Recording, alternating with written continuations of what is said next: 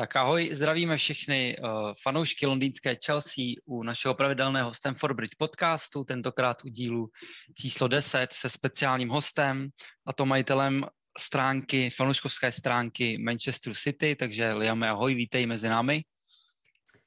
Servus a děkuju za pozvání. Tak a jinak tady je se mnou klasicky dvojička Carlos a Filip. Čau. Zdravím. Tak a proč jsme si sem Liama pozvali? My jsme přemýšleli nějakou dobu, jak trošku ozvláštnit nebo udělat speciální ten 10. díl nebo v úzovkách speciální.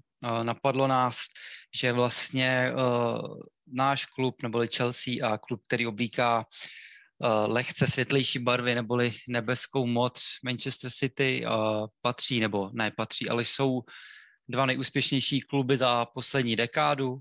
Takže teď teda City jsou trochu napřed, protože vyhráli titul, ke kterému jim gratulujeme, protože se tady asi shodneme, že z těch top týmů nám jako fanouškům Chelsea asi City vadějí, nebo mě třeba nevadějí, když teda nehrajou proti nám jako teď třeba ve finále Ligy mistrů, ale jinak si myslím, že se přísluší gratulovat k celému sezónnímu úspěchu, určitě se ho zasloužili. A proto jsme si právě pozvali Liama, protože je to taková vlajková loď fanoušků Manchesteru City, jak už, protože vlastní nebo je správcem a adminem skyblues.cz.sk stránky, tak je to i věrný fanoušek Manchesteru City. A Filip nám teď může říct, o čem se tak budeme bavit, co jsme si připravili za témata a tak dále. Tak první téma, co tady mám nachystané, připravoval jsem se pořádně na dnešní díl speciální, tak první téma je, čím Thomas Tuchel porazil Pepa Guardiolu. Jako druhé téma tady máme, jestli může mít ta druhá výhra teď už v řadě Chelsea nějakou psychologickou výhodu nad City. Máme tady, můžeme se podívat taky na to téma, kterého byl plný internet, a to bylo kritizování Agüera za tu jeho penaltu. Můžeme se tady pobavit, jestli ta závěrečná penalta měla být na Sterlinga, neměla být, jestli to rozhodčí posoudil správně. Pětku tady máme, co od druhého týmu ve finále očekáváme, takže co Liam očekává od Chelsea, co my očekáváme od City. A mám tady takovou speciální otázku, a to je nějaká věc nebo nějaký atribut, kterého se nejvíc bojíme u toho druhého týmu, tak asi můžeme rovnou začít tou první otázkou, a to je, čím teda Tuchel předstihl toho Pepa Guardiolu, proč jsme vyhráli nebo díky čemu, co byl ten hlavní důvod. Asi může začít Liam klidně.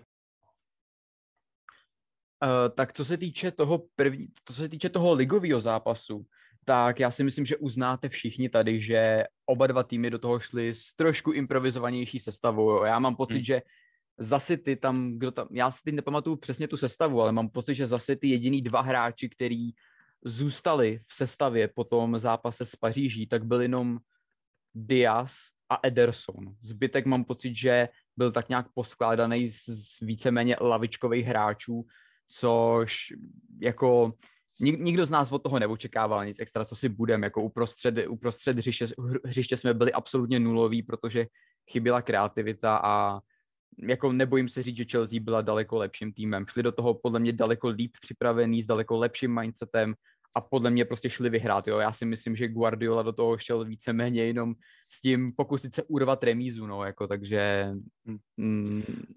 to je asi jakoby můj point of view. Já bych jako navázal na to, co jsi říkal, že dost lidí z našeho vlastně tábora razilo takový názor, že není dobrý vlastně porazit City dvakrát a pak s nimi jít ještě po třetí do finále Ligy mistrů.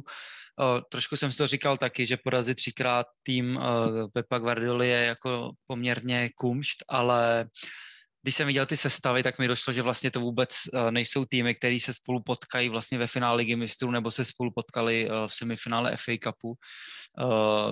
City mělo 9 změn, u nás jich bylo asi 6, s tím, že myslím si, že kdyby byl třeba zdravý Kova, a tak by určitě tam byla ještě větší rotace, takže jak říkáš, no, jakoby, co se týkalo toho zápasu, tak my bychom třeba předem asi brali remízu, jako za Chelsea určitě, protože ten program byl náročný, ale ten zápas byl takovej hodně jako remízovej a já bych řekl, že i to 1-1 by tomu slušelo.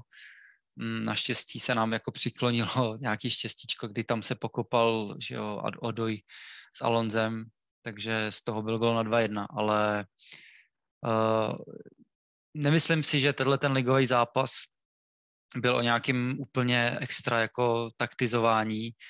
Přišlo mi, že tam prostě se hodili B týmy v uvozovkách, protože oba dva týmy disponují samozřejmě extrémně nabitou lavičkou a ten zápas podle toho i tak vypadal, no, že jako těch prvních 30-35 minut to bylo jako hrozný. Pak to bylo, jeden tým chvíli tahal ten kratší konec, pak se to zase objevilo, otočilo, takže takovej nevím. No. Jako na to, čeho ty týmy jsou schopný, podle mě docela nezáživnej zápas. Ale mohli bychom se přesunout k té penaltě. My jsme se teda tomu tady smáli. Já jsem si myslel, že je hotovo, že to bude 2-0. Víme ale, že teda City mají s penaltama docela trošku problém, zejména co se týče jako těch penalt, kdyby ta penalta mohla něco znamenat, tak jaký na to máte názor? Třeba ještě Carlos může něco říct, ať tady nemeleme jenom my tři. Tak myslíš teď tu Agüerovu penaltu? No, jak jsi to viděl? Nebo tak jak jsi to viděl, co bys tomu řekl? Bylo to prostě, já bych jenom potvrdil to, co říkal Liam, v podstatě v tom mindsetu do toho zápasu. Ještě bych se vrátil právě k tomu, že James si tam třeba s Mendym dělal úplně co chce, že byl úplně jinak nastavený a absolutně ho tam drtil a to samé se odrazilo právě i v té penaltě, podle mě, že Agüero to vzal hodně tak na frajírka a řekl si podle mě i to, že tam je před ním jenom nějaký Mendy, který nemá úplně nějak velké jméno v tom světovém fotbale, tak to na něho prostě zkusí. Ještě všichni víme, že Mendy úplně chytat penalty neumí, což se dokazuje z jeho statistik i z minulých angažmá jeho, takže... No pokud se nepletu, tak to byla první penalta po 20, co chytil jako vysloveně, no, že chytil Mendy a že to nebyla třeba vedle nebo tyč, no. Takže to rozhodně prostě vzal jako až moc na machírka, no, podle mě. Tak možná k tomu mohlo přispět to, že to bylo jakoby 1-0. Mohl to být třeba gól, který by vlastně přinesl si ty titul s tím, že Agüero se loučí, takže by to mohlo být, kdyby se to povedlo, zase na druhou stranu docela hezký moment pro něj, jako pro za mě jako legendu Manchesteru City, nebo určitě jednu z ikon, ale nevyšlo to, no. Jako ne úplně vždy se to vyplácí, tak jak to viděl tábor fanoušků Manchesteru City, protože vím, že s těma penaltama, i přesto, že tam je desítka hráčů, který mají neuvěřitelnou kopací techniku, tak těch zahozených penalt je poměrně dost a jakože mi přijde, že i dost jich chodí vedle, pokud si pamatuju. Tak... Já bych k tomu jenom rád řekl, že hodně lidí si myslelo, co jsem tak viděl u fanoušků Chelsea, že je Agüero chtěl zesměšnit, ale to podle mě není vůbec žádná pravda. Podle mě Agüero neměl žádný důvod nebo chtíč zesměšnit Mendyho nebo Chelsea. Tam šlo spíš jenom o to, že mám pocit, že jemu chyběl jeden gól, aby dorovnal Rooneyho v počtu gólů za jeden klub. Takže asi zřejmě chtěl vstoupit do té historie trošku legendárnějším způsobem, tou panenkou. Ale bohužel mu to nevyšlo, no, jako já, jako v tu chvíli jsem samozřejmě z toho byl naštvaný, že volil takovýhle řešení, ale na druhou stranu pak si člověk uvědomí, že to je prostě Agüero, ten klub obětoval drtivou většinu své kariéry pro Manchester City a kvůli jedný zahozený penaltě ho opravdu nemůžeme linčovat, jo, takže je to škoda, kdyby to bylo 2-0, tuším, že to bylo v tu chvíli, nebo 2-1. Kdyby 1-0, penaltu... no. Jo, 2-0, no. 2-0. Jo, kdyby tu penaltu proměnil, tak by to bylo 2-0 a v tu chvíli už by samozřejmě, nechci říct, že by ten zápas byl rozhodnutý, ale šlo by se vlastně do druhé půlky s trošku jako úplně v jiném rozpoložení, takže je to samozřejmě škoda, ale myslím si, že nikdo to Agüerovi zazlívat nebude. A ještě co se týče těch penalt, tak samozřejmě souhlasím, že je to asi naše momentálně nejslabší disciplína, což jako když se vemete, že máme tým za nevím kolik, za 500 miliardy a nejsou schopní proměnit penaltu, jako to je opravdu velice nepěkná vizitka. Hodně mi chybí Jaja Touré, který měl snad 100% bilanci na penaltách, ale bohužel, no, jako náš tým umí téměř všechno, kromě proměňování penalt, no, co si s tím počneme, no.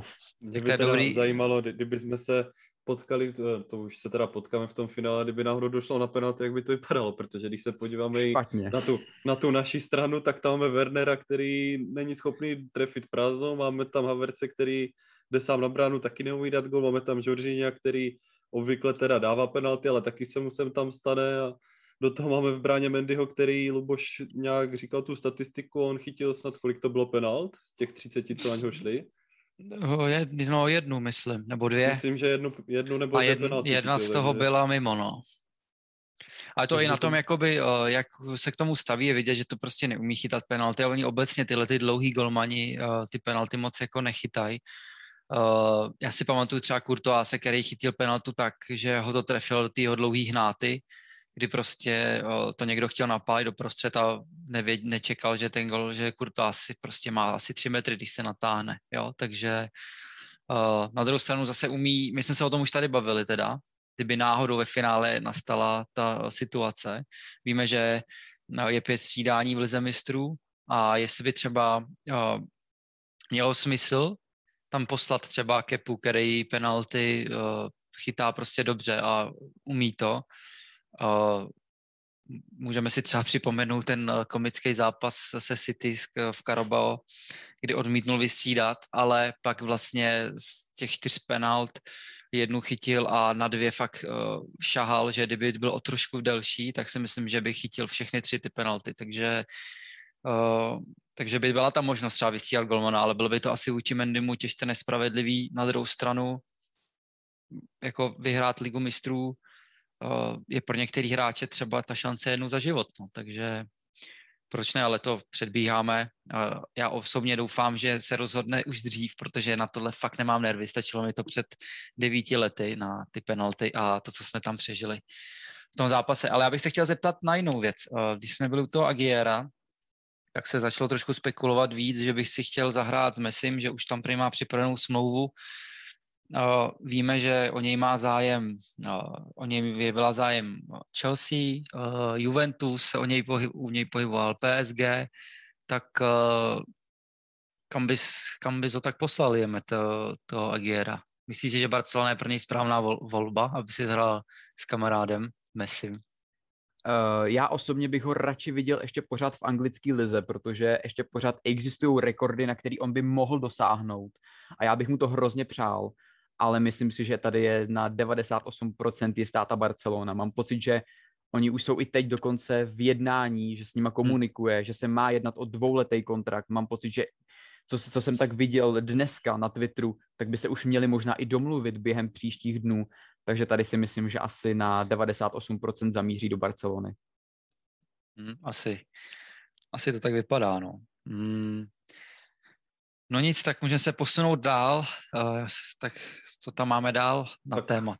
To další téma tady máme, jestli tady ta druhá výhra může mít nějakou psychologickou výhodu pro Chelsea, protože jak všichni známe Pepa, tak víme, že on je schopný v té lize mistrů to kolikrát překombinovat a nevím, nedopadá to potom moc pěkně, tak jestli třeba tyto 2 prohry nějak mohly zastrašit a změní kvůli tomu nějak svůj styl, nebo je úplně jako v klidu z toho, že to byl prostě jenom FA Cup a v lize se potkali proti sobě víceméně Bčka, namíchané Ačko naše a jak to třeba vnímáte, jestli tohle může být nějaká výhoda pro Chelsea, nebo jestli je to úplně nepodstatné?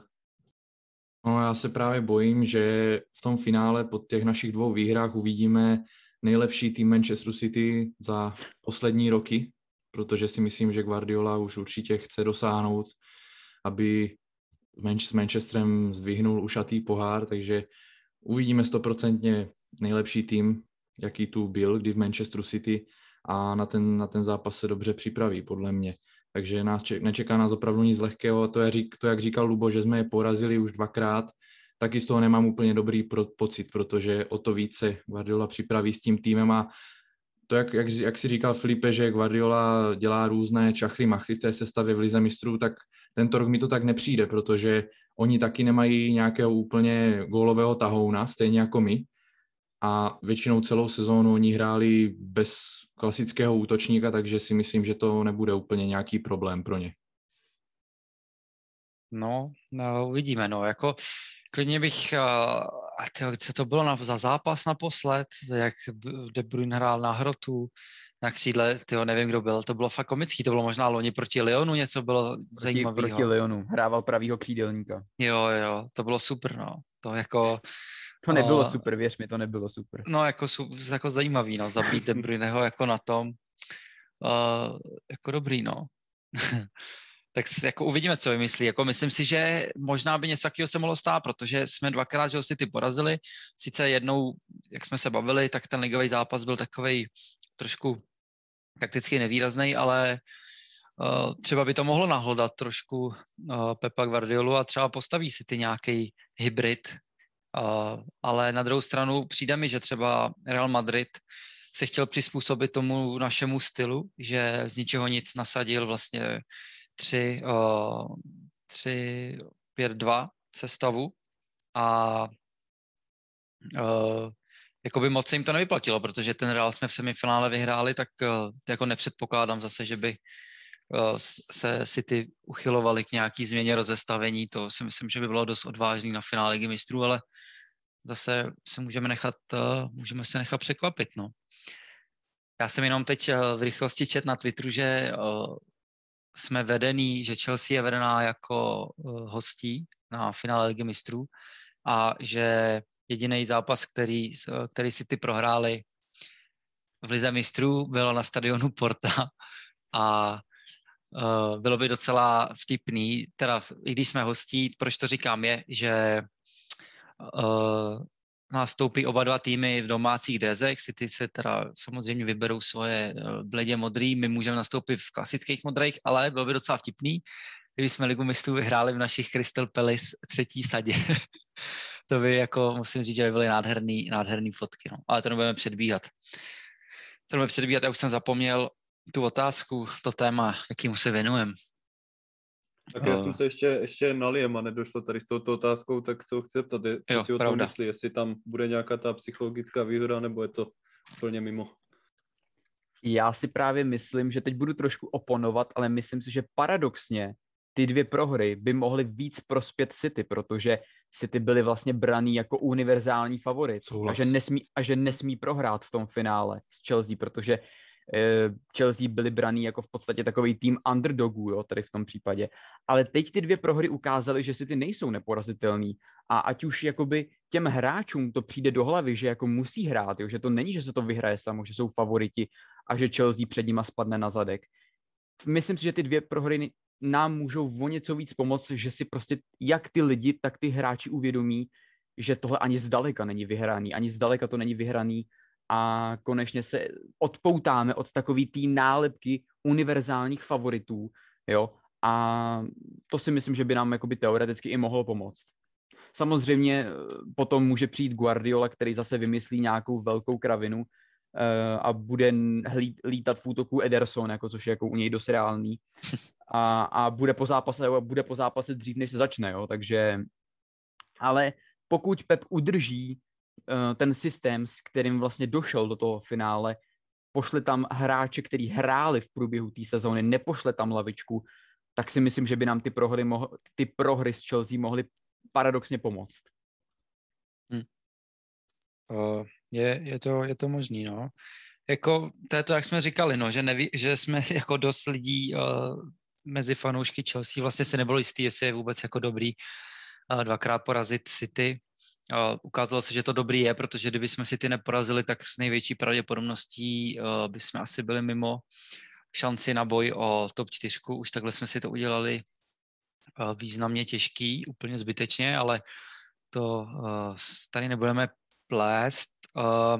My se tady ještě vždycky bavíme o nejlepších a nejhorších hráčích zápasu, tak by se mohli nějak my tři asi říct za Chelsea a ty, co třeba si viděl za City, protože já teda jako individuální výkony těch pro jako soupeřů samozřejmě nesleduju, nevím jak kluci, ale z toho ligového zápasu, i když to bylo takový nemastný, neslaný, tak já za mě řeknu, nejvíc, kdo se mi líbil z tábora Chelsea, byl asi Reece James, protože v té druhé půlce tam teda předváděl neskutečný vítr s Mendym, který si myslím, že i když na něj nadávají občas i fanoušci City, tak furt je minimálně aspoň docela rychlej, nebo mi to vždycky přišlo, a Reece ho tam teda ničil neuvěřitelně. A nejslabší hráč, to nevím, to se ještě rozmyslím. Takže můžete kluci vy zatím. Tak pro mě asi výjimečně byl nejlepší hráč, aspoň ten se mi docela líbil, že to tam docela řídil tu obranu vzadu bez toho Silvy, a třeba se mi líbil hodně v tom prvním poločase. A nejhorší hráč pro mě nemůže být nikdo jiný než Andreas Christensen, který vlastně zavinil penaltu, ještě se... Ne, vlastně to byl ten první gol, to nebyla penalta. To byl ten první gol, jak tam neodkopl ten míč a u toho se zranil, takže takový jako smolný moment, ale prostě to se nemůže stát podle mě tady toto, a pro mě nejhorší hráč našeho týmu Andreas Christensen. No, z našeho týmu bych rád zmínil Billyho Gilmoura, který byl vržený do obrovského zápasu proti obrovskému týmu a ještě proti většímu střednímu záložníkovi Rodrimu z Manchesteru City, který je skoro o 2 hlavy vyšší, a Billy Gilmour s Kantem, kteří když se na sebe oba dva postaví, tak stejně nejsou tak vysocí jak on, tak to zvládli úplně perfektně. Hlavně teda za zmínku stojí ten Billy, který v tom svém věku ukazuje, že může hrát už i tyto větší zápasy. A třeba proti Arsenalu, když jsme teď prohráli, tak nechápu třeba, proč byl stažený, takže Billy opět ukazuje, že rozhodně si zaslouží být v té sestavě i v tak velkých zápasech. Takže za mě Gilmour, a nejslabší hráč, ani si ten zápas už nějak nemůžu vybavit, ale jelikož z toho padl jediný gól, tak bohužel asi Christensen, no. S tím se asi dalo souhlasit, no, s tím Christensenem, i když celkově už jsem několikrát říkal, že mi přijde jako momentálně náš jako nejlepší stoper, protože hraje fakt jako pravidelně dobře, nedělá chyby, i nás doskrát zachránil, plus má výbornou rozehrávku, ale na tom zápase se mu to prostě nepovedlo. Naštěstí se nezranil nějak moc, takže by měl být připravený na finále FA Cupu. No a co teda tábor City, jak to tam viděli fanoušci? Tak, co se týče jako našeho nejslabšího hráče, tak tady si myslím, že je asi jako jistota, a to je samozřejmě Mendy už tradičně, protože ten je úplně strašný. A jak si říkal, že Mendy jako, že si myslí, že Mendy je rychlej, není. On jako už dávno není rychlej. Dobře, on tak mě zmátnul na začátku asi. On byl rychlej, on teď momentálně už má po operaci obě 2 kolena. A opravdu jeho dynamika odešla. Jako on, jestli něco neumí, tak je hejbat se. Opravdu jeho dynamika, jeho rychlost už je dávno pryč, a jakmile proti němu nastoupí rychlejší hráč, nějaký techničtější, šikovný křídlo, Mendy nemá šanci, nemá sebe menší šanci. Zachraňoval ho tam několikrát Aké, jo, který je stoper, ale sprintoval daleko víc než Mendy. A takže Mendy pro mě jako jednoznačně, jako ani ne zklamání, jako já už jsem zvyklý na tyhle ty výkony od něj, ale rozhodně byl nejslabší. A co se týče jako asi nejlepšího hráče, tady těžko říct, protože mi přijde, že všichni hráli fakt jako strašně. Těžko tady jako si vybrat někoho, kdo hrál dobře, ale jako já bych asi zvolil Sterlinga, který nebyl to úplně jako nějaký extra dominantní výkon, ale dal gól, že jo, navíc tam, že jo, na něj byla ta, jako v úvozovkách penalta, jako jestli byla nebo nebyla, to jako asi jako každýho věc, ale Sterling podle mě asi jako zahrál asi jako nejlíp, no, si myslím. Je pravda, že vidět byl docela dost, no, takže asi jako byl jeden z těch lepších rozhodně, no. To je zajímavý, no, protože a Mendy stál ale snad 50 milionů, ne? Nebo 42, nebo tak nějak. 60 dokonce. Ale tehdy hrozný, jako si pamatuju, že jsem jako ono, u City je to vždycky jako vyhozený prachy za ty obránce, tam vždycky jsem si říkal, že vlastně ve finále i ten Laporte, na to jsem se já chtěl zeptat vlastně jako takovou svoji osobní otázku, že teď si teda mění občanství na španělský pas, no, že může hrát za Španělsko, protože je vlastně původem i Bask, přišel vlastně z Athletic Bilbao, kde můžou hrát jenom hráči s baskickými kořeny, nebo z akademie, samozřejmě, kteří jsou baskové, ale když ho City kupovali a tu první sezónu, než si urval to koleno, tak to za mě byl top jako stoper světa. I přesto v té Francii moc nedostával prostor. Teď si teda mění pas a zase se asi ukazuje, nevím, jak moc teda je to zapříčinění tím zraněním, že jako za tu cenu asi úplně nestál ve finále, tak jak to vidíte tam s tím Laportem, protože vlastně Diaz, ten je jasnej, z mrtvých stal vlastně John Stones a utvořili jednu z nejlepších stoperských dvojic, potažmo trojic, když na to některý týmy hrajou v lize, a Laporte vlastně se stal náhradníkem, tak jak je to možný takový stoper? Za mě jako v jeho formě jsem vám jako záviděl extrémně. Ještě levák. Já si myslím, že asi nikdo nepředpokládal, že by se z Laporteho stal třetí stoper, jo, protože v létě jsme počítali s tím, že Laporte je jasná jednička a k němu přijde druhý stoper. Nakonec se to úplně obrátilo, protože přišel Diaz, který se z ničeho nic stal prvním stoperem jako po právu, a pak se úplně ze zálohy vrátil jako Stones, který ho všichni odepisovali už, jo. A z ničeho nic je Laporte třetí stoper, což já osobně, pokud můžu říct svůj názor, tak podle mě já osobně věřím Laportemu víc než Stonesovi. Stones má skvělou sezónu, ale on tu sezónu už jednou měl. On měl sezóna 17-18, byla z jeho strany skvělá, ale potom zase spadl do průměru a byl pořád zraněný. A já prostě Stonesovi nevěřím.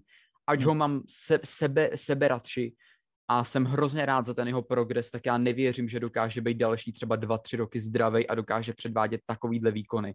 Už ty poslední zápasy z jeho strany nebyly úplně jistý. Jo. Pokud vím, tak se vykartoval proti Aston Ville, kde hrál příšerně, pak tam byl zápas s Leedsem, který nebyl úplně hrozný, ale taky to nebylo úplně jako jeho nejlepší představení.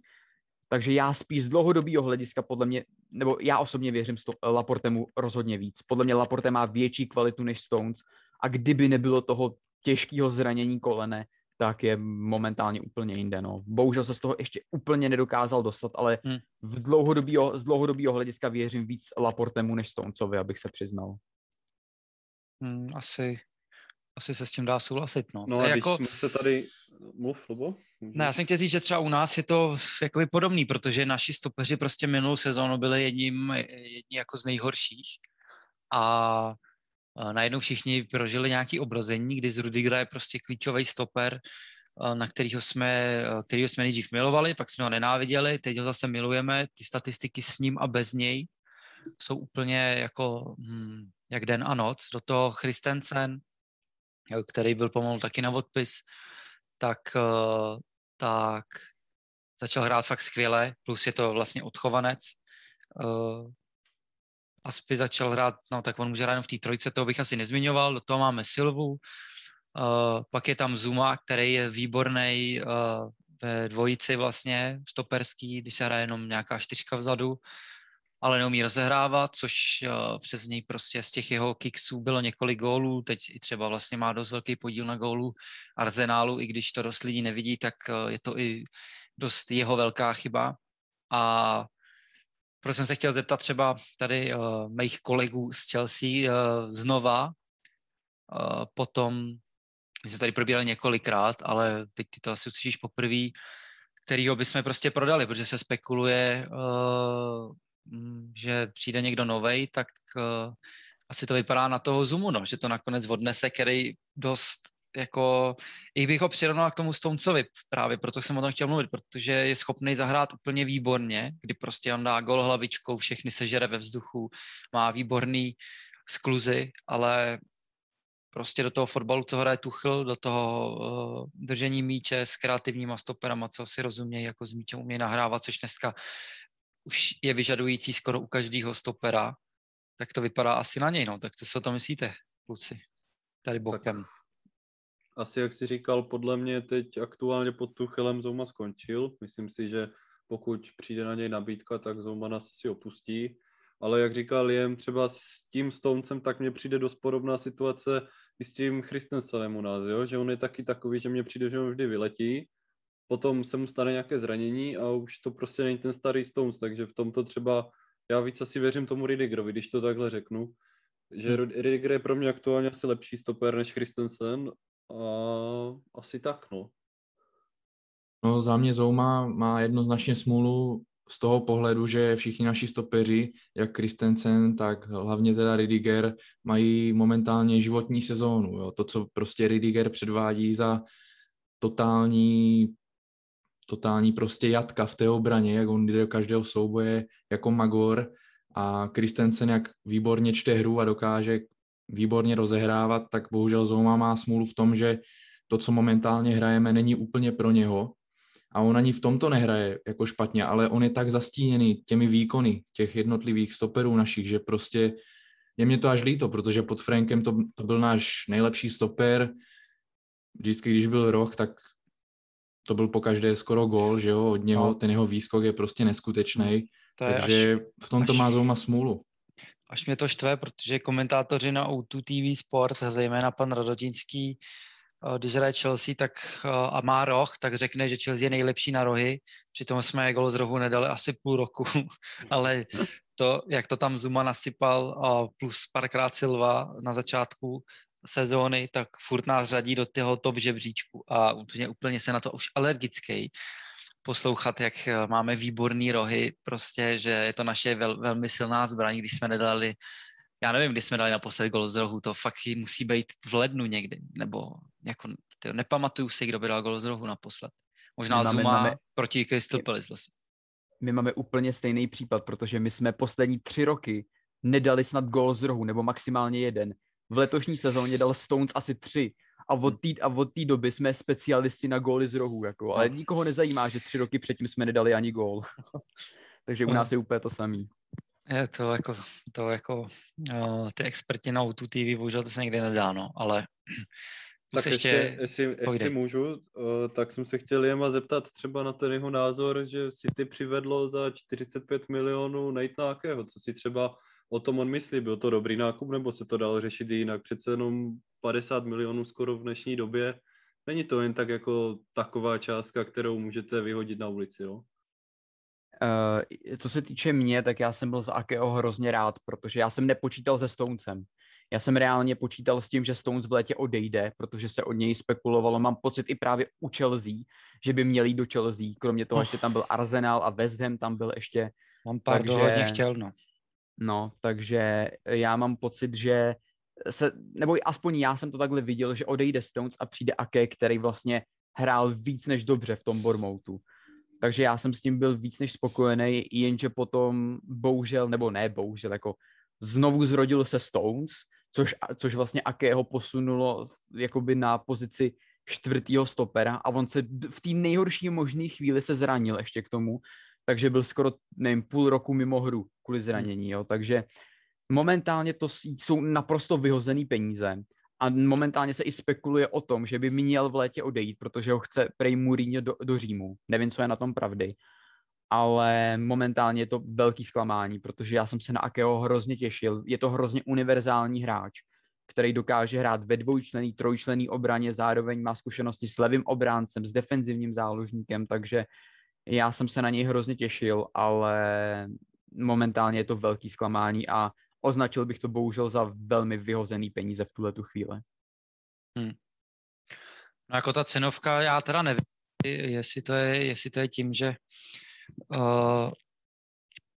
jste jako Manchester City, ale přijde mi, že za ty obránce nebo celkově ty defenzivní hráče vždycky vyplazíte jako enormní sadu, jakože to Aké taky stál strašný prachy na to, že to je Aké, jako furt. Je to naprostá pravda, no, jako ono, když si to vezmeš, tak a Aké vlastně, my jsme ho chtěli už minulý rok, když byl Bournemouth v Premier League, jenže to oni za něj chtěli asi 70 milionů, protože to je home ground hráč, jo, takže se bere jako Angličan, je tam taková ta anglická přirážka, že automaticky dostane o 20 milionů, se ti navýší cena. Tím, že Bournemouth spadnul do druhé ligy, tak vlastně byl Aké jako možnost za nějakých těch 45, což v tu chvíli působilo jako vynikající obchod, jo, protože ze 70 na 45 je výborný, jenže tak nějak se bohužel nepočítalo s tím, že se znovu zrodí Stones, no, takže momentálně to jsou vyhozený peníze, to samé Mendy, 1 dobrá sezóna v Monaku a šel za 60, protože City nemělo beky, jo, takže samozřejmě Monako je absolutně podojilo, takže bohužel ty prachy jsou až moc velký, ale je to City, prostě lidi ví, že oni mají peníze, tak je prostě podojí. Jo, na druhou stranu třeba zase výměna Cancela, doplatek a Danilo do Juventusu je pro mě jeden z nejhorších přestupů nějakého sportovního ředitele nebo majitele klubu jako nevím, v 21. století, možná v poslední dekádě, jak někdo může vyměnit Danila za Cancela a ještě si nechat dát peníze. To je něco neuvěřitelného. Ten Danilo snad nikdy nikde nehrál pořádně. V Realu seděl, v City si nekop ani trošku. V Juventusu si zase ani nekopne a oni za to dají Cancela. Ještě když tam byl Ronaldo, takže Portugalci dva, rozuměli by si spolu. Cancelo měl snad 12 asistencí v lize a z toho půlka jich byla Ronaldo. Jako to je za mě úplně jako masterclass od vedení City a absolutně pro mě jako tragika od vedení Juventusu, ale možná proto jsou v takových, jak to říct, sračkách s prominutím, v jakých jsou, protože ten tým, co oni postavili za 4-3 roky od finále vlastně Ligy mistrů, tak je fakt zoufalej v mých očích. Tak. Takže co teda bys na to řekl, takovouhle výměnu toho Cancela za Danila? My jsme se tady ještě bavili předtím, že teda doplatek byl jen 28 milionů. Já myslím, že každý fanoušek City musí být jako nadšenej, protože Cancelo za mě jako je výborný. A plus umí hrát třeba i na křídle, i jsem viděl, že hrál ve středu hřiště, takže za mě super hráč za tu cenu. Cancelo to byl geniální nákup, protože celkově City mělo velký problémy s Danilem. Jo? Kromě toho, že samozřejmě nehrál a když už hrál, tak to stálo za nic moc, tak on měl i problémy s tím, že on vysloveně chtěl z té Anglie odejít, takže vlastně City hledalo možnost, jak se ho zbavit. A když ti někdo nabídne možnost, že se ho můžeš zbavit tím způsobem, že dostaneš Cancela a doplatíš jenom 28 milionů, tak bys byl asi blbej, kdybys to nebral. No. Takže tady to byl jeden opravdu z mála nákupů těch obránců, který vyšli co možná nejlíp, jak mohli. Malá částka a ještě si se zbavil hráče, kterýho si se chtěl zbavit, že jo? Takže za mě úplně geniální obchod pro City. Rozhodně, no. Přemýšlím, jaký geniální obchod jsme udělali my. A takhle chytrej asi jako žádnej, no. U nás jsou spíš geniální ty odchody. No, u nás jsou geniální odchody a zbrklý nákupy. Nevím, no. To a asi zase ty odchody vám jako extrémně závidím, že prostě vy umíte naprosto geniálně prodávat hráče. Já si nepamatuju, kdy si ty naposled prodalo nějakýho hráče za dobrý peníze. Jo, vemte si, že poslední velký odchod byl Sané a ten šel asi za 40, což jako Sané za 40 je k smíchu vysloveně. To jako je camálo. Takže jako já mega uznávám vaše vedení, že dokáže takhle vysoce prodávat hráče za takhle velký ceny. Tak když jsme u toho vedení, tak nevím, jak moc dobře seš jako obeznámený s tím, ale předpokládám, že asi jo. Tak jak čekáš, že se bude Manchester chovat v létě? Budete nějak doplňovat hodně kádr nebo budete hledat útočníka, protože vím, že jste na tom finančně dobře, asi podobně jako my. Málo který klub má takovýhle vlastně finance k dispozici a ještě schopnýho majitele, který vlastně ten klub nemá na to, aby z něj sosal peníze, ale aby ho měl buď jako zábavu, nebo prostě to byla jeho vášeň. Tak jak to vidíš ohledně vašeho vedení a nějakého přestupáku letního? Ono jako hrozně těžko se něco předpovídá, jo, protože pár týdnů nazpátek Guardiola veřejně řekl, že se žádný velký přestupy dělat nebudou.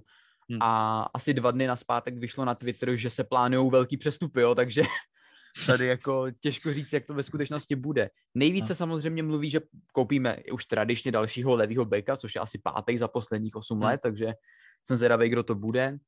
Ale nevím, jako mluví se o tom Tagliafikovi, který by měl přijít za hodně málo, potom se mluví ještě o nějakým tom Nuno Mendéšovi ze Sportingu, mluví se o odchodu právě Mendyho, takže to je otázka, jestli se teda k něčemu dopracujeme. Pak je velká otázka útočník, který nám momentálně velice chybí, protože vlastně jediný hrotový útočník v týmu je Jesus, který je geniální hráč po technické stránce, má úžasný work rate, ale není to žádný gólostroj, jako upřímně. Takže já doufám, že přijde nějaký útočník, vůbec nevím kdo, protože Haaland ten bude extrémně drahej, Kane bude extrémně drahej, takže Je taky možný, že nikoho nepřivedeme, což jako je asi ten nejčernější scénář, ale jako myslím si, že my nemusíme extrémně posilovat. Mně osobně by stačil jeden útočník a já jsem za léto absolutně spokojený, takže uvidíme, no, s čím nakonec přijdeme. No, jakoby, že ten tým City, asi se tady shodneme všichni čtyři, že je víc vyvážený než tým Chelsea, kromě teda asi toho levýho beka, kde fakt to není žádná sláva, ale tak nás asi čeká trošku zajímavější léto, my tak nějak už máme po po měsících, jak se blížíme k létu, takový indicie, kde, kdo a za kolik, tak my to tady zopakujeme, aby jsme se taky udrželi pořád, nebo zopakujeme, probereme, aby jsme se drželi té formy, proč vlastně natáčíme ten podcast. Takže my víme, že se zajímáme, nebo chtěli bychom asi koupit útočníka, potom jednoho stopera a možná se spekuluje i o jednom záložníkovi. Tak kluci, my máme nějaký nový spekulace za tenhle týden, co jsme nějak produkovali. Sdíleli na fóru, něco je novýho, něco je zase starýho, tak pojďme se tomu trošku pověnovat a můžeme si to pak nějak tady kompletně ve čtyřech probrat, jestli to má smysl, nemá a jak to třeba může působit na tábor City oproti příští sezóny, protože asi budou pořád jakoby favoriti na zisk dalšího titulu i v příštím roce, takže uvidíme. Tak co tam máme za minulý týden? Máme tam něco? Nemáme? Tak měli jsme tam vlastně dneska toho Lewandowského, že potvrdil, nevím, jak se teď jmenuje, vypadlo mi to. Rummenigge. Karl-Heinz. Tak, že vlastně Lewandowský určitě nikam neodejde, že není v jejich plánu, aby odcházet, takže to máme asi jednoho útočníka, můžeme škrknout. Měli jsme tam to Agüera, ten, jak říkal Liam, ten už se nějak dohaduje na smlouvě s Barcelonou, takže toho můžeme taky škrknout. Z těch útočníků to jsme tam měli ještě Lukaka, kterého si myslím, že tak napůl taky můžeme škrknout, a tam byly nějaké spekulace, že údajně neopustí Conteho, že je v Interu spokojený a že nemá důvod nikam odcházet, takže už těch útočníků nám tam moc nezbývá, no. Když se na to tak zamrkneme. No, psal se o Kaneovi, teda bulváry to psali, dost fanoušků z Chelsea pro mě překvapivě by ho odmítla jenom proto, že je, nebo jenom proto, jako je to docela důležitý důvod, že hraje za Tottenham. Mně ale přijde, že prostě v těch situacích trošku by to mělo jít stranou, když třeba veřejně nějak ten klub náš jako neuráží nebo něco takového, protože takových útočníků je jako málo, nebo možná není žádnej, protože Kane je fakt extrémně dobrý hráč, ale je to těžký s tím útočníkem, no. Trošku složitější to je v tom případě, že vlastně Giroud odejde a Tammy Abraham asi bude chtít odejít i sám a my vlastně nám zbyde jako Werner, který za mě má furt potenciál dát příští sezónu 20 gólů, ale nemáme vlastně nikoho jinýho. Jo? Máme tam Havertze, který je takový hybrid, pak tam máme mladýho Brochu, Broju na hostování. To asi není úplně útočník, kterýho bychom chtěli mít jako backup, no. Takže nás asi čeká zajímavé léto na tomhle postu, ale bojím se, že nás v tuhle moment zlepší jako jenom fakt jako top útočník a ty jsou buď mimo jako sféru nějakou rozumnou a nebo jsou prostě spokojení tam, kde jsou, takže složitý, ale nějak jsme se bavili na fóru, že by Tuchel rád se, nebo spojil síly, ne, ale rád by vrátil spolupráci s některými jeho bývalými svěřenci z Paříže a těmi jsou Marquinhos a Verratti, tak jak byste to viděli, kdyby Chelsea doplnil tyhle dva hráči, zejména asi Marquinhos by nás mohl zajímat velmi. Tak Marquinhos je rozhodně ta nejlepší varianta, kterou můžeme si na stopera přát, ale co se týče toho Verrattiho, tak když jsem tu zprávu viděl, tak se mi zežily všechny vlasy a jako málem jsem prostě Verratti je strašně pro mě nesympatický hráč a nevidím v něm nějakou přidanou hodnotu, kterou by pro nás měl mít. Máme v záloze maličkého Gilmoura, maličkého Kanteho, 30-kilového Jorginha, takže nemyslím si, že úplně Verratti by byl pro tu Premier League prospěšný.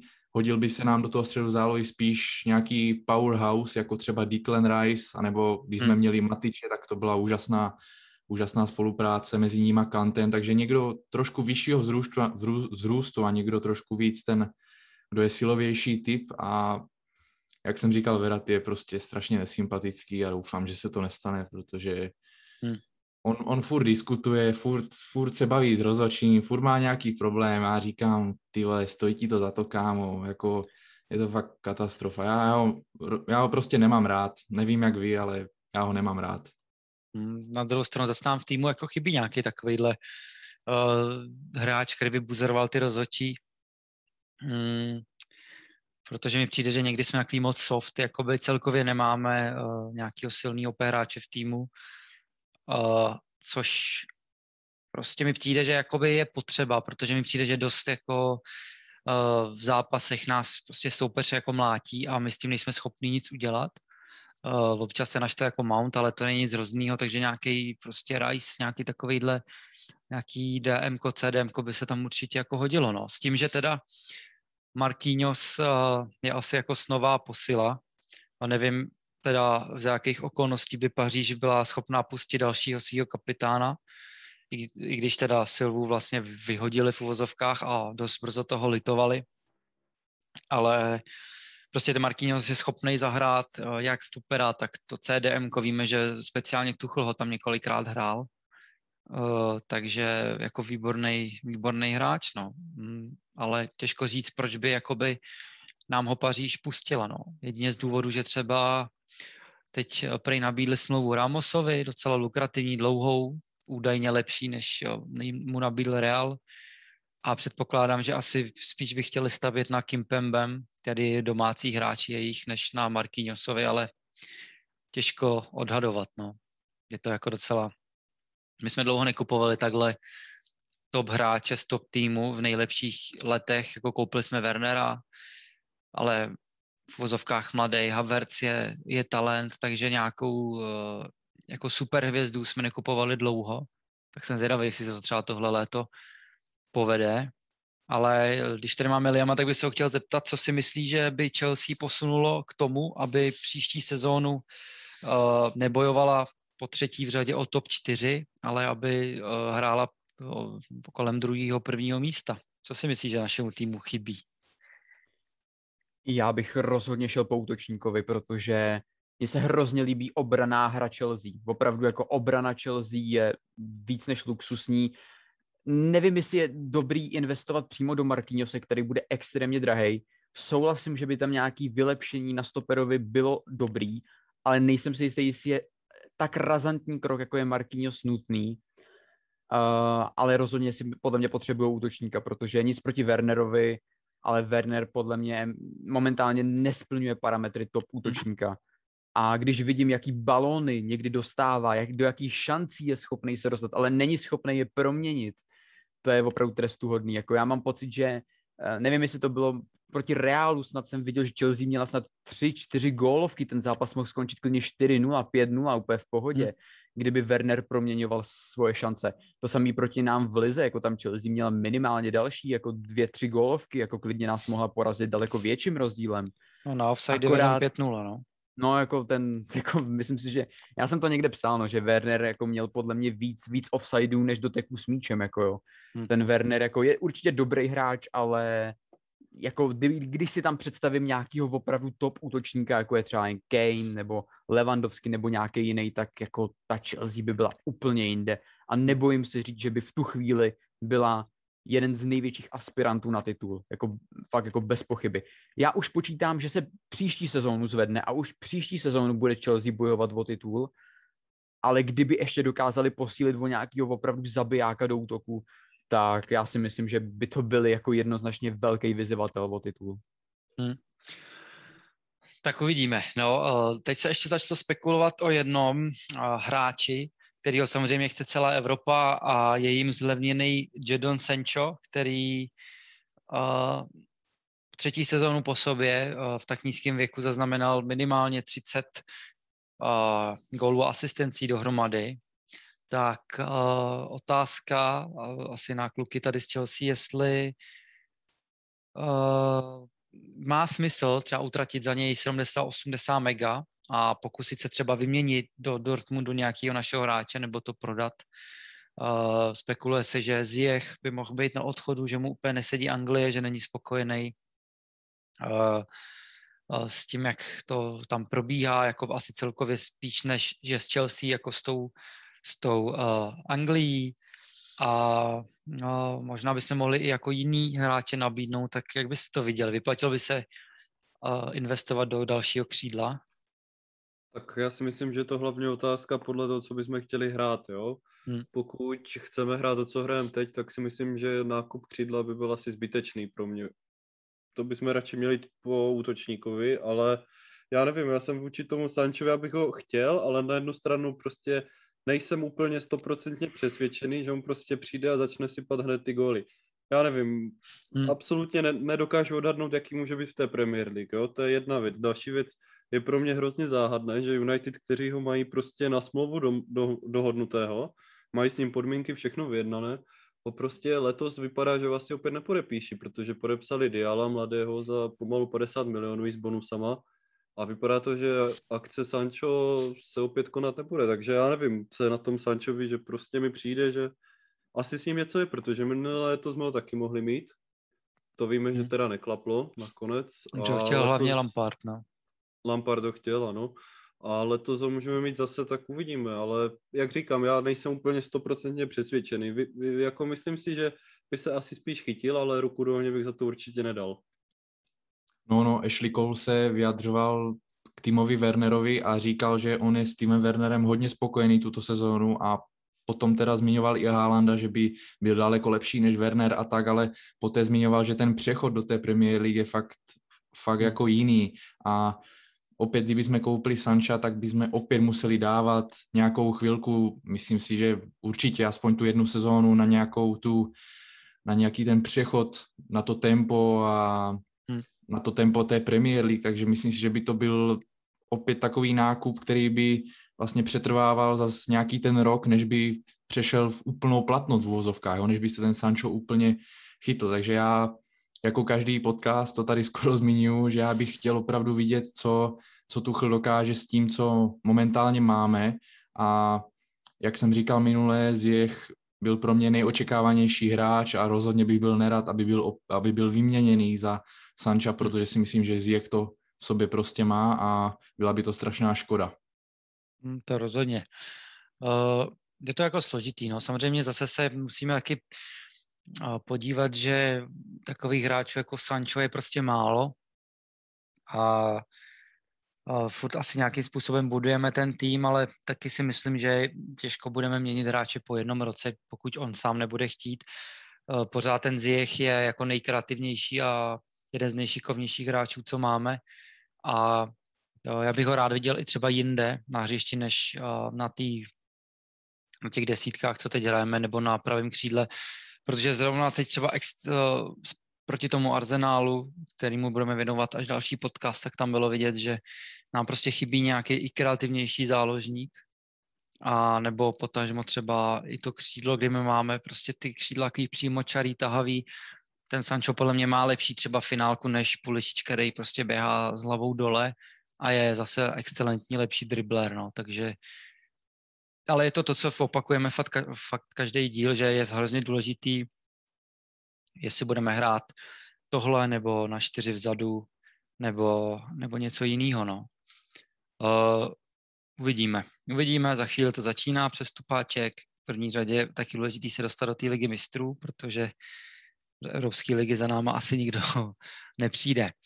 Ale ještě jednu jsme tady měli spekulaci, která už se týká, ale ne úplně přímo našeho týmu a to, že Frankie Lampard je prej hlavní kandidát na lavičku Crystal Palace potom, kdyby Roy Hodgson opustil jeho vlastně trenérské křeslo, tak myslíte si, že by to byla vhodná štace pro našeho bývalého trenéra Lamparda? Tak určitě by to byla daleko lepší varianta, než jít trénovat, jak se spekulovalo, tu U21 Anglii. Myslím si, že by to bylo opět pro něho dobré z té pozice, že by opět trénoval Premier League, kterou už trénoval s náma, takže nějaké ty zkušenosti s tím má. On má s Rayem Hodgsonem dobré vztahy, takže by mu určitě i poradil, co se týče těch začátků nějakých výběrů hráčů a tak. A Crystal Palace si myslím, že by byl zkrátka dobře pro něho dobrým takovým začátkem a znovu restartem té jeho trenérské kariéry. Co třeba Liam si myslí o tom, když to viděl jako z pohledu soupeře, tak myslí si, že by Lampard třeba byl úspěšný, nebo úspěšnější, že by se zvednul trenérsky v Crystal Palace nebo v nějakým menším anglickým týmu? Nebo že by měl třeba zmizet z ostrovu pryč? Já si myslím, že určitě by mu to pomohlo. Já už jsem nebyl úplně jistý, když šel do té Chelsea, protože přece jenom měl za sebou pouze to angažmá v derby, který jako taky nebylo nějak extra úspěšný. Odkoučoval si tam svoje, ale že by jako nějak vysloveně zářil v tom derby, se taky úplně říct nedá. A jít hned prostě do Chelsea, jo, která je známá tím, že vyhazuje manažery po měsících. Jo, to bylo hodně velký risk a myslím si, že právě dřív než šel do té Chelsea, tak měl zkusit právě ten Crystal Palace nebo takovýhle menší tým v té Premier League. Vlastně na druhou stranu on z derby hrál, že jo, playoff a Rooney málem derby poslal do League One, takže, ale jo, jako určitě souhlasím s tím, že to bylo brzo, ale my víme, že k tomu taky tam byly nějaký trošku postranní strkanice, že byl ten bán a vlastně Lampard je výborný s prací s mládeží, plus se teda vyjelo pak na povrch, že to bylo i kvůli fanouškům, že když se nepovede sezóna, takže nebudou tak nadávat, protože to trénuje vlastně Lampard. To my samozřejmě nevíme, jsou to asi jenom spekulace. Já si teda osobně myslím, že takhle, nebylo by mi příjemný proti jeho týmu hrát v Premier League a nejenom z toho důvodu si myslím, že by si možná mohl zvolit jinou ligu. Samozřejmě vím, že asi nebudem umět, předpokládám, nějaký jiný jazyk, když celý svůj život strávil v Chelsea v Anglii, ale nepřijde mi, že Crystal Palace je tým hodnej pro něj, protože je tam spoustu starších hráčů, spoustu třicátníků, kromě jakoby nějakého Zahy, Ezeho, mladýho, nadějnýho, tak tam jako je to takový sraz třicátníků a přijde mi, že on pro tu svoji práci potřebuje podobný tým, který měl loni v Chelsea, a to prostě mladý kluky, který tu taktickou úplně nedokonalost jako nahradějí tou vášní a tím zapálením prostě pro toho trenéra, protože věřím, že jako poslouchat Lamparda jako kouče musí být něco výborného, protože je to fakt jako hráčská legenda. A právě z toho důvodu si myslím, že by měl daleko lepší třeba nějaký Watford nebo Norwich. Ty asi tam trenéry měnit nebudou, protože postoupili samozřejmě do Premier League, ale nevím, no, jako mám z toho takový smíšený pocity, protože nepřijde mi, že je to dobrý tým pro Lamparda, co se týče jako hráčského kádru, co se týče velikostí a pro něj lokací, protože žije v Londýně, tak je to jako asi zajímavá štace, no. Já bych si ho dokázal představit i v tom Fulhamu, kdyby se Fulham udržel. Nebo no. Ale víme, že teď Scott Parker, myslím, že podepsal nový kontrakt, takže tam je to asi mimo, ale dokázal bych se tam představit v tom Fulhamu. Taky není špatný, no, uvidíme, no. Asi říkal, že si dá pauzu, protože má samozřejmě malý dítě, takže se mu chce věnovat a nový dítě koupil koupil v obchodě. Ne, má malý děcko, samozřejmě nedávno se mu narodilo, takže se mu chce asi věnovat, což je logický a pochopitelný. A pak teda říkal, že se k tomu rád vrátí, k tomu trénování a uvidíme, no. Zkrátka odvedl prostě jako výbornou práci pro tu Chelsea a jsem rád, že Tuchel to nezapomněl zmínit. Že mu je vděčný, protože s tím, co měl, tak zejména tu první sezónu mu fakt za to si zaslouží klobouk dolů. A určitě mu budeme přát nějaký dobrý, hezký angažmá, pokud nebude to stát Chelsea 6 bodů. Takže doufám, že nepůjde do Bournemouthu, protože ten každoročně nás obírá o všechno, co potřebujeme nahoře. Ale aby jsme to teda nějak zakončili, tak bychom se mohli ještě trošku věnovat tomu finále Ligy mistrů, teda finále Ligy mistrů a zeptám se Liama, co od toho čeká a jak vidí ty šance nějak objektivně, ne jako fanoušek, samozřejmě, který jsi velký, ale co toho čekáš? Myslíš si, že jste jako, že máte velkou šanci vyhrát, nebo spíš to bude vyrovnaný, nebo jak to vidíš po dvou zápasech vlastně ligovým a pohárovým s Chelsea? Jako fanoušek jsem si rozhodně nepřál Chelsea, protože to je tak absolutně momentálně nepředvídatelný klub, že i ono je hrozně těžký předvídat zápas s Chelsea, jo. Oni jsou schopní dvakrát vycvaknout City, ale pak prohrát s Arsenálem, jo, takže já si vůbec nedokážu představit, jak ten zápas bude vypadat, jo, protože podle mě to bude taková hodně velká bitva defenziv, jo, protože oba dva týmy mají skvěle propracovanou defenzívu, velice svědomitou obranu a rozhodnout opravdu může jeden gól klidně, úplně v pohodě, klidně dva góly, jo, navíc víme, že to bude pískat docela kontroverzní rozhodčí, který může ten zápas velice nepěkně poznamenat. Takže potom bude otázka, jak se s tím ty kluby poperou, no, ale já očekávám velice, velice urputnou taktickou bitvu, která jako se rozhodne jedním gólem, maximálně dvouma, víc asi od toho neočekávám. Tak co kluci si myslejí, protože my jsme si taky nepřáli City teda na rovinu, trošku jsme potají fandili PSG, protože si myslím, že i jakoby příběh, který by to napsalo, kdyby se nám povedlo to vyhrát, tak vlastně z pohledu Tuchla a Thiaga Silvy by to bylo super, ale máme vás, máme City, takže čtvrtý zápas v sezóně, čtvrtý, takže tak, no, tak co si o tom myslí kluci o finále, protože... Jak říkal Liam, ten zápas opravdu může dopadnout úplně jakkoliv, já ani se nedokážu typnout, jak to může dopadnout, protože proti sobě stojí dva mozkové fotbalu, jo, a prostě vůbec nedokážu ani říct, jak to může vypadat, jo. Podle mě City bude asi spíš držet míč. Bude to asi dost podobné, jak ten obraz, jak vypadal vlastně v tom FA Cupu, s tím, že to bude samozřejmě na úplně jiné úrovni, ale myslím si, že City spíš bude držet míč a my budeme hrát ty své breaky, no. Asi tak bych to nějak viděl, ale nějaký výsledek typovat to, jo. Si myslím, že to 50-50, ten zápas je absolutně otevřený. A ještě jak říkal Liam, tak uvidíme, co tam Lahos ze Španělska vymyslí. Jsem četl teď nedávno, že on údajně ve svém posledním zápase, který pískal City, poslal Guardiolu na tribunu. To nevím teda, co je na tom pravdy, ale uvidíme. Je to pravda, no, byl to zápas s Liverpoolem 2018, no, to byl taky pěkný zápas. No, já se asi budu opakovat s tím, co jsem říkal, že já si myslím, že už teď Guardiola tam je někde doma ve sklepě a kuje tam všechny možné taktiky, protože tu Ligu mistrů už chce prostě vyhrát s tím Manchesterem City, ale zase na jednu stranu si musíme říct, že většina těch kluků, co tam budou, tak to bude pro ně takové první nějaké obrovské finále světového měřítka. Liga mistrů pro ně bude opravdu něco, co ještě nikdy nezažili, takže jak Manchester City, tak Chelsea máme všichni, oba dva ty týmy máme mladé hráče, takže bude to pro ně taková, jak to říct, taková premiéra tady v tomto, takže i toto tam může rozhodnout, kdo se s ním psychicky víc vypořádá. Jako je to pravda, no, že ty zkušenosti nejsou ani na jedné straně, City tam jsou vlastně poprví, Chelsea teda ne, ale ty hráči, který teď máme, tak toho moc jako nezažili, kromě Aspyho a hráčů, kteří hráli v finále vlastně Evropské ligy.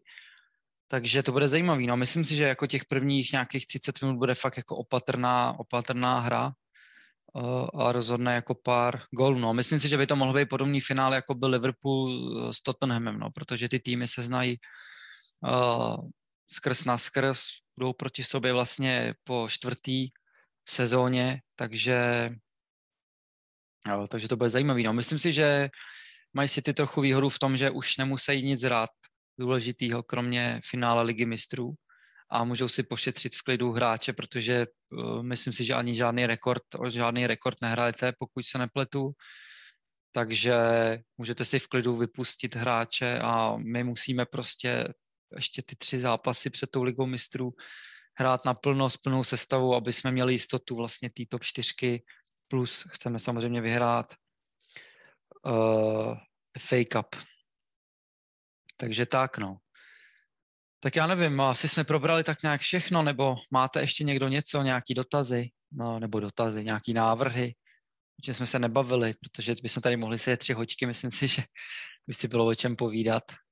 Takhle. Já bych jenom, že tady máme to Liama z Manchesteru City, tak mě by zajímalo vlastně srovnání, o kterém my jsme se tady už bavili mezi Mountem a Fodenem, že jak vidí slabiny toho druhého, a nebo ty klady, jako jak by ty hráče oba dva srovnal a kdo je po případě podle něho lepší nějak objektivně.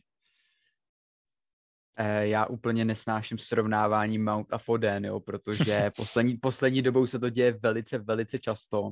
Právě proto se ptám, no.